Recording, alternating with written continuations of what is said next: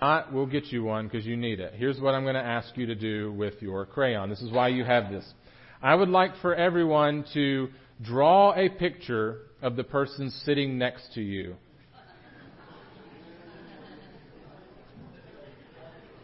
If no one is sitting next to you, which there are a few, a small few, but a few, if no one is sitting next to you, you can draw my picture. I will allow it. You, you can draw my picture, but I want you to draw the picture of the person sitting next to you. While you're doing that, I want to tell you a story. Uh, a couple of weeks ago, I was on a trip with some of my buddies. These are some guys that um, really, since we were in college, I had been taking a ski trip every single year with uh, with a group of my friends, and so I wanted to show you a picture of us um, on our first trip. This is this is young Tommy, 19 years ago. Um, this is us. We loaded up in our friend's station wagon from Johnson City, Tennessee, and we drove to Colorado, all out and had uh, the first of what was then going to ended up being every year a ski trip. A couple weeks ago, this next picture is the same group plus a couple people. Um, this is us again two weeks ago at Telluride, Colorado. And you can tell which one's me because um, the strong, attractive one. So I know you can't tell, but it was really cold that day. All right. So that's us there. We've been taking this trip together, um, and such a, a, a blast. On this day right here, a, a couple weeks ago, it was snowing. Um, it was one of those days where if you're a skier, you know fresh snow is what you really, really want when you go skiing. Fresh snow means soft. It means also that um, you're going to have the whole mountain to ski. And so that's just one of those days where we wanted to get the most of it. Um, we skipped lunch. Uh, we were out there trying to really soak in the day. And if you um, if you've been skiing, but just maybe you've only been skiing in North Carolina, we need to talk for a minute. If you've only been to Beech Mountain, uh, one thing that you need to understand as I tell my story, because you're going to think that doesn't make sense. Beech Mountain has 95 skiable acres, 95 acres on which you can ski. Where we were in Telluride had over 2,000 skiable acres. So it's like 20 times the size. So when I tell you that when you're skiing, you can choose your own path where you want to go, I really mean that. It's not like Beech where there's like one way down. Okay? You can, you can go in from trees, uh, cut across different trails. The whole mountain gets open, especially when there's fresh snow. And if you're a skier, you know you want fresh powder. You want to cut your own path. And so that's what we were after on this day as it continues to snow. Well, after lunch, um, we're going down this run. I just would tell you, I don't often lead our group. I like to follow our group because I like to stay together. It's more fun that way. Um, but I just happened to be in front on this one time is how we got off the lift, so I've, I lead. Go down this run, get down part of uh, the way down, and I stop and I turn around to wait for the rest of my friends to come and stop, make sure everybody's okay. And then I keep waiting, and I keep waiting, and I keep waiting, and you know, you guessed it, they weren't coming. So, long story short, I ended up skiing the rest of that afternoon all by myself. Don't feel too bad for me. I was in Telluride, Colorado skiing on fresh powder, okay? what what had happened is I got we got separated. I found out later on. I get back to the cabin. My loser friends went into the cabin. Uh, they're in the hot tub having snacks, relaxing, hanging out, and here I come in. Uh, listen, I told you I don't typically lead because I like to be with my friends, and I really just wanted to, uh, to to spend time with them. But on that run, it changed differently. Um, story time's over. How's your drawing?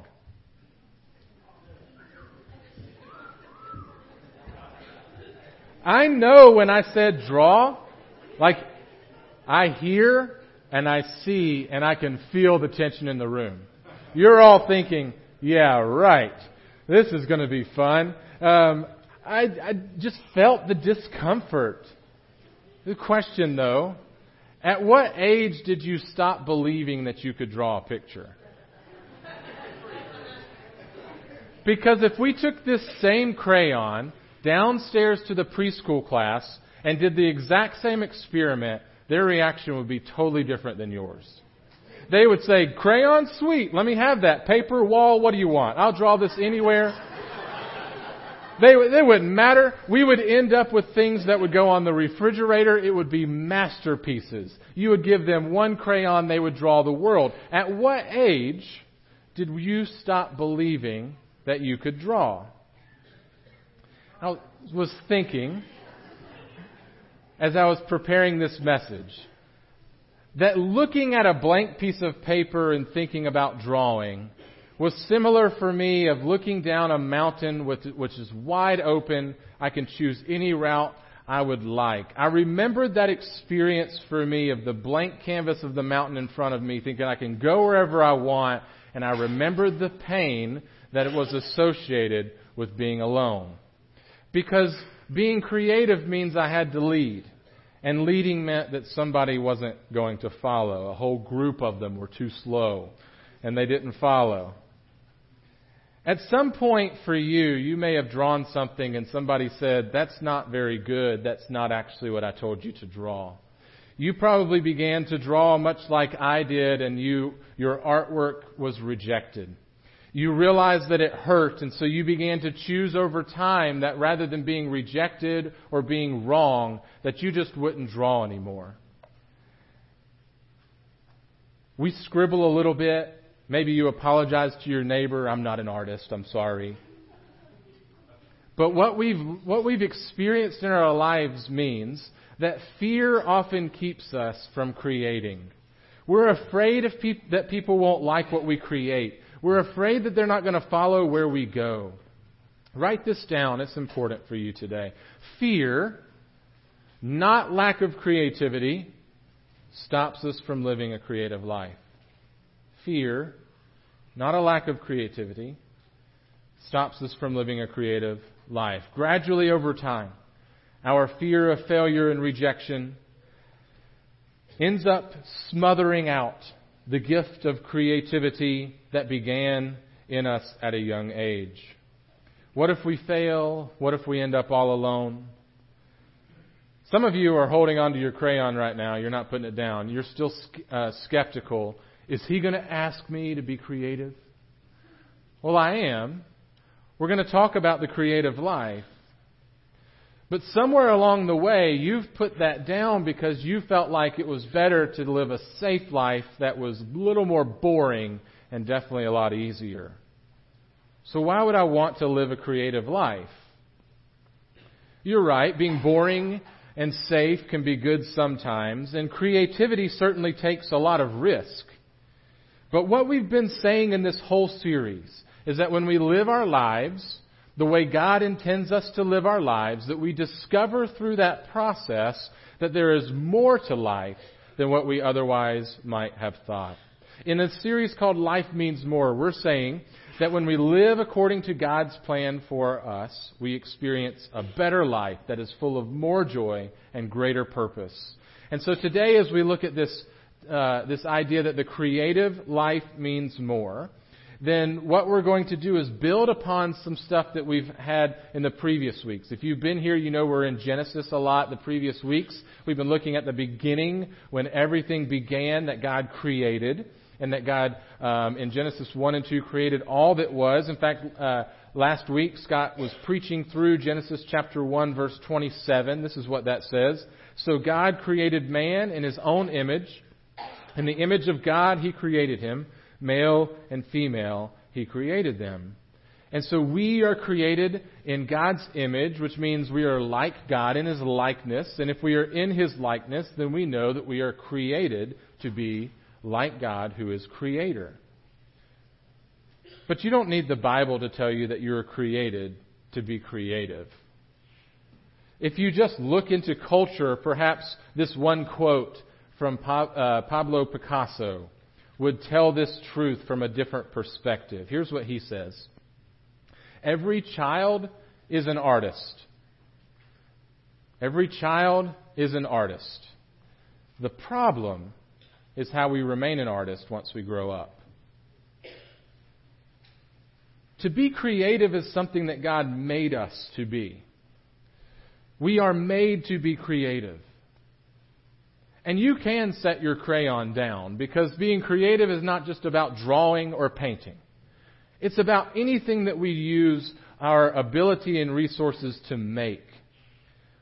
You can be creative in, in just problem solving, a creative act of problem solving, or maybe for you it's gardening or designing something or building or repairing broken things or coding on a computer. Or maybe it's coaching for you or maybe skiing. There are many ways that we can be creative. For our purposes today, what we're going to talk about is this. To be creative. To be creative is to engage the inner parts of our intellect and our imagination combining that with what God has placed before us and setting it towards action that glorifies God. It's combining the inner part of our intellect and imagination with what God has already placed before us and setting it in action towards something that glorifies God. That's what we're talking about with the creative life. And to do that, we're looking at this scripture in Ephesians chapter 2 that is just a fantastic passage of bringing this to life for us. Some of the most stunning displays of creativity, I, I, believe, are when you look on the outside and it just looks dead or nothing. You look and you think there's nothing there, and then creativity sparks, and suddenly there's artwork. Well, that's how our passage begins, verse 1. And you were dead in your trespasses and sins. You know, we could rightly read that you as ourselves, but just to give some context of what's happening here, the you is written towards a people called the Gentiles who are far from God. They're non-Jews who are far from God. And so Paul is writing towards them and says, you were dead in trespasses and sins. However, before we get uh, all um, arrogant and think we're awesome um, as people who are near to God. Verse 3 talks about the Jews, and verse 3 says they're in no better condition.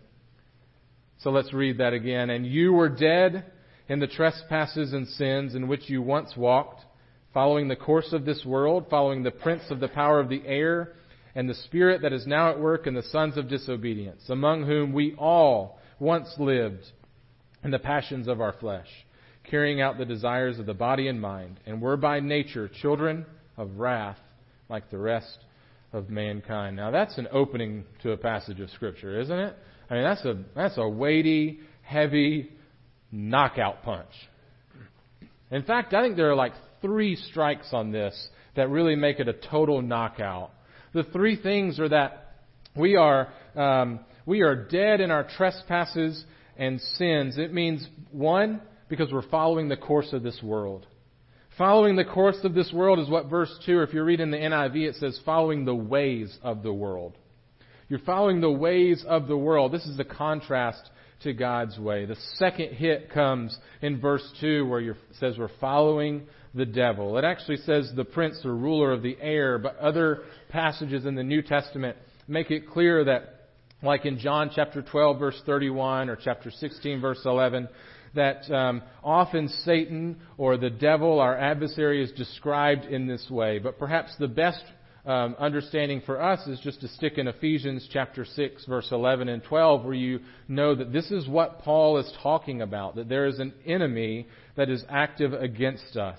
And so to be dead means to be following after the devil, and the devil brings death. And so the third blow really is that we're stuck fulfilling the desires of our flesh. Fulfilling the desires or passions of the flesh. Looking at verse 3, it actually also says, children of wrath.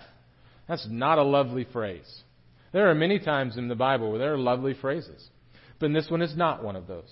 But it doesn't mean that we can ignore that or we should not feel the weight of what's going on there. You see, the weight of what's going on there is important for us to grab that we are stuck fulfilling the passions of our flesh. Romans 5:12 says it this way, therefore, just as sin came into the world through one man and death through sin, so death spread to all men because all sinned. If we are left to our own ways, then we are going to stay trapped in sin and death. And by the way, to reference Romans as we work through this part of Ephesians is something that um, is quite common. In fact, commentators who write on this would describe this passage in Ephesians as the shorter version of Romans. So you don't want to read Romans? Just read that. You're good. Um, it's the shorter version. But if you read Romans alongside of it, you'd see that it's much the same in the thinking and the teaching there. Let's keep reading because we're in the bad news zone. Verse 4. But God. But God being rich in mercy, because of the great love with which He loved us, even when we were dead in our trespasses, made us alive together with Christ. By grace you have been saved, and raised us up with him, and seated us with him in the heavenly places in Christ Jesus. That is good news. That is the gospel. The good news, the gospel. So many amazing things in these verses, but since we talked about three things in the first one, let's talk about three things in this one. There are three verbs in the original language, the Greek, that are really big fancy verbs and they all begin with the same prefix. They all begin with this prefix which means with. And so there are three big words, the way they're translated in the ESV. The first one is, made us alive together with Christ. That's like all one word. Okay, so that's like a big fancy word. The second one, made us alive together with Christ. Second one, raised us up with Him. And the third, seated us with Him. What's so special about these three verbs? is this is what God has done, and the tense here, as an aorist tense of these verbs, means God already did that and it was effective. God already did that and it was effective for us. God has done something incredible and it is good news. It is good news. Keep reading verse 7. We still got some ways to go. So that, he did all this, so that in the coming ages he might show the immeasurable riches of his grace in kindness toward us in Christ Jesus. This was all done so that God might show and demonstrate His grace towards us. In our biggest moment of need, God showed His kindness and favor to man.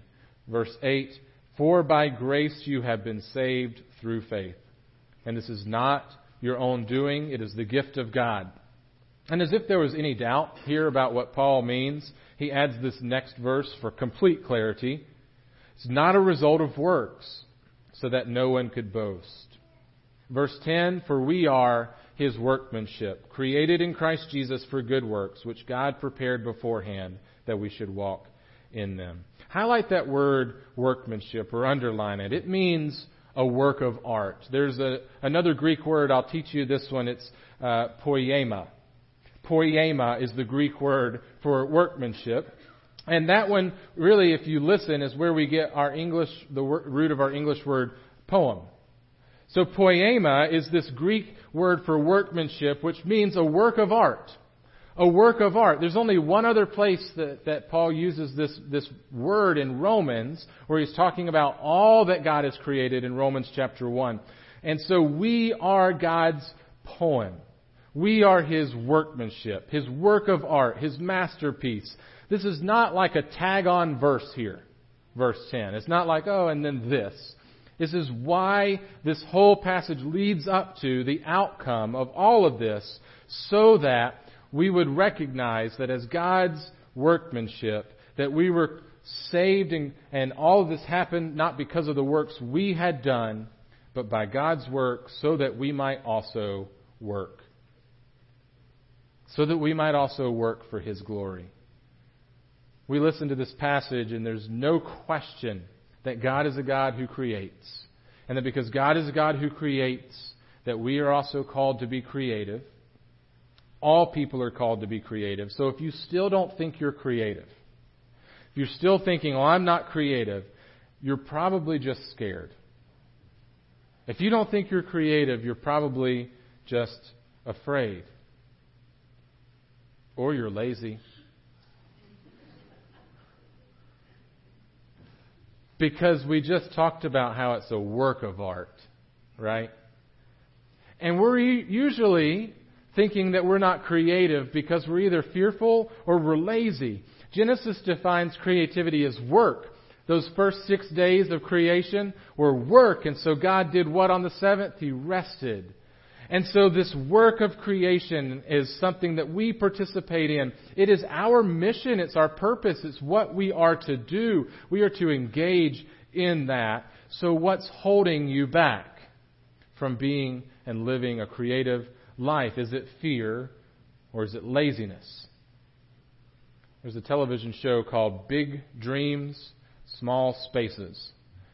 It's this show about people who want a garden. They have a big dream for a garden, but they have a small space for that garden. This is not onions and taters garden like we think, okay? This is um, a proper English garden, okay? There's a host. His name is Monty Don. That's a really good English name, by the way. If you, Monty Don is the host of this show. He comes to people who have these big dreams, but a small space. What Monty Don comes and does is he helps them um, kind of work out that dream, and then they discover their garden in the process of blistering, back-breaking work of using a shovel in their own backyard. I mean, come on. You think they're going to bring the crew in? That's not how this show works. They don't bring in the whole landscaping crew. The person on the show, you watch the whole thing, the dreamers, they're the ones that are doing the work.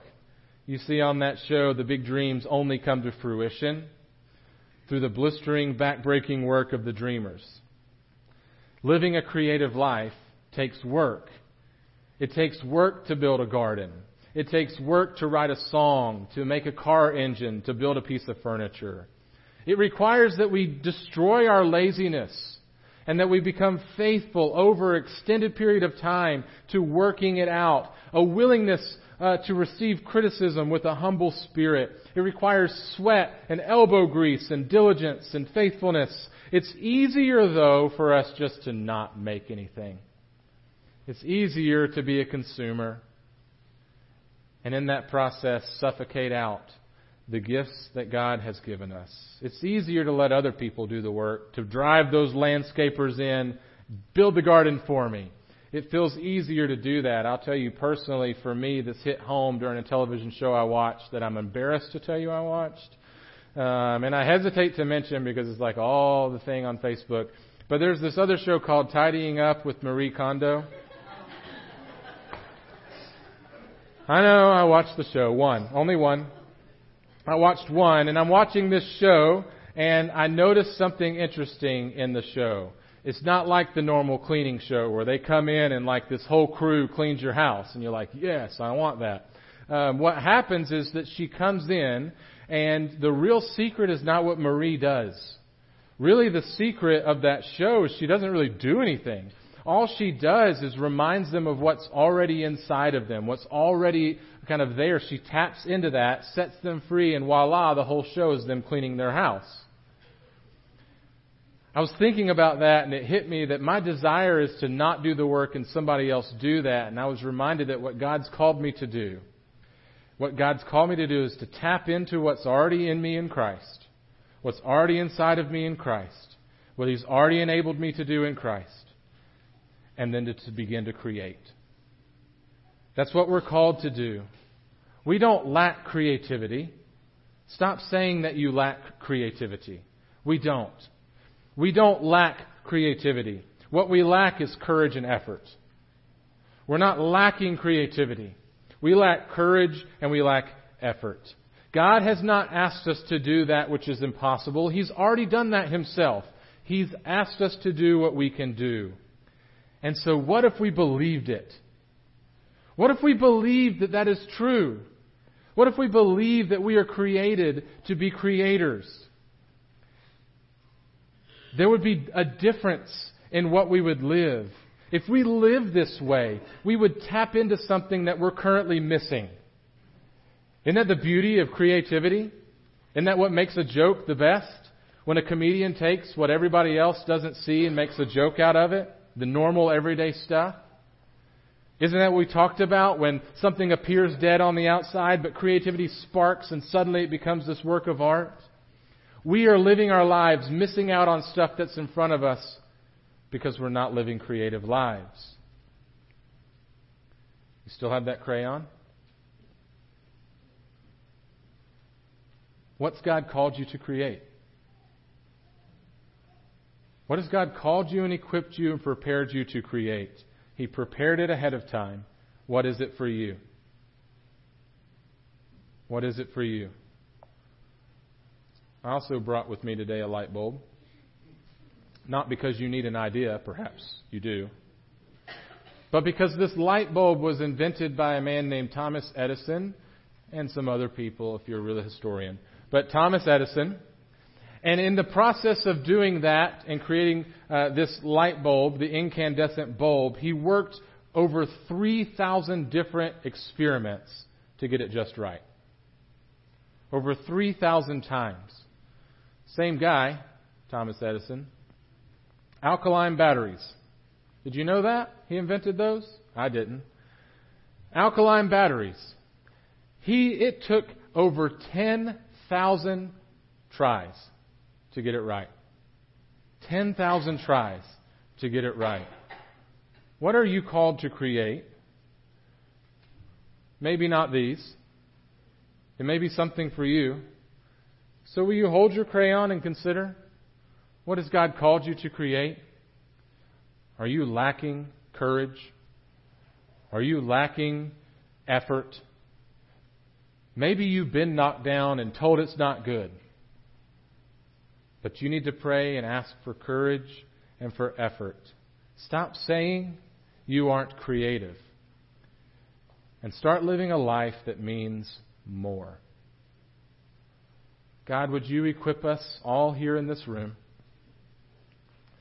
to have the courage that we need to be the people that you designed us to be. Give us the effort that we lack, the motivation.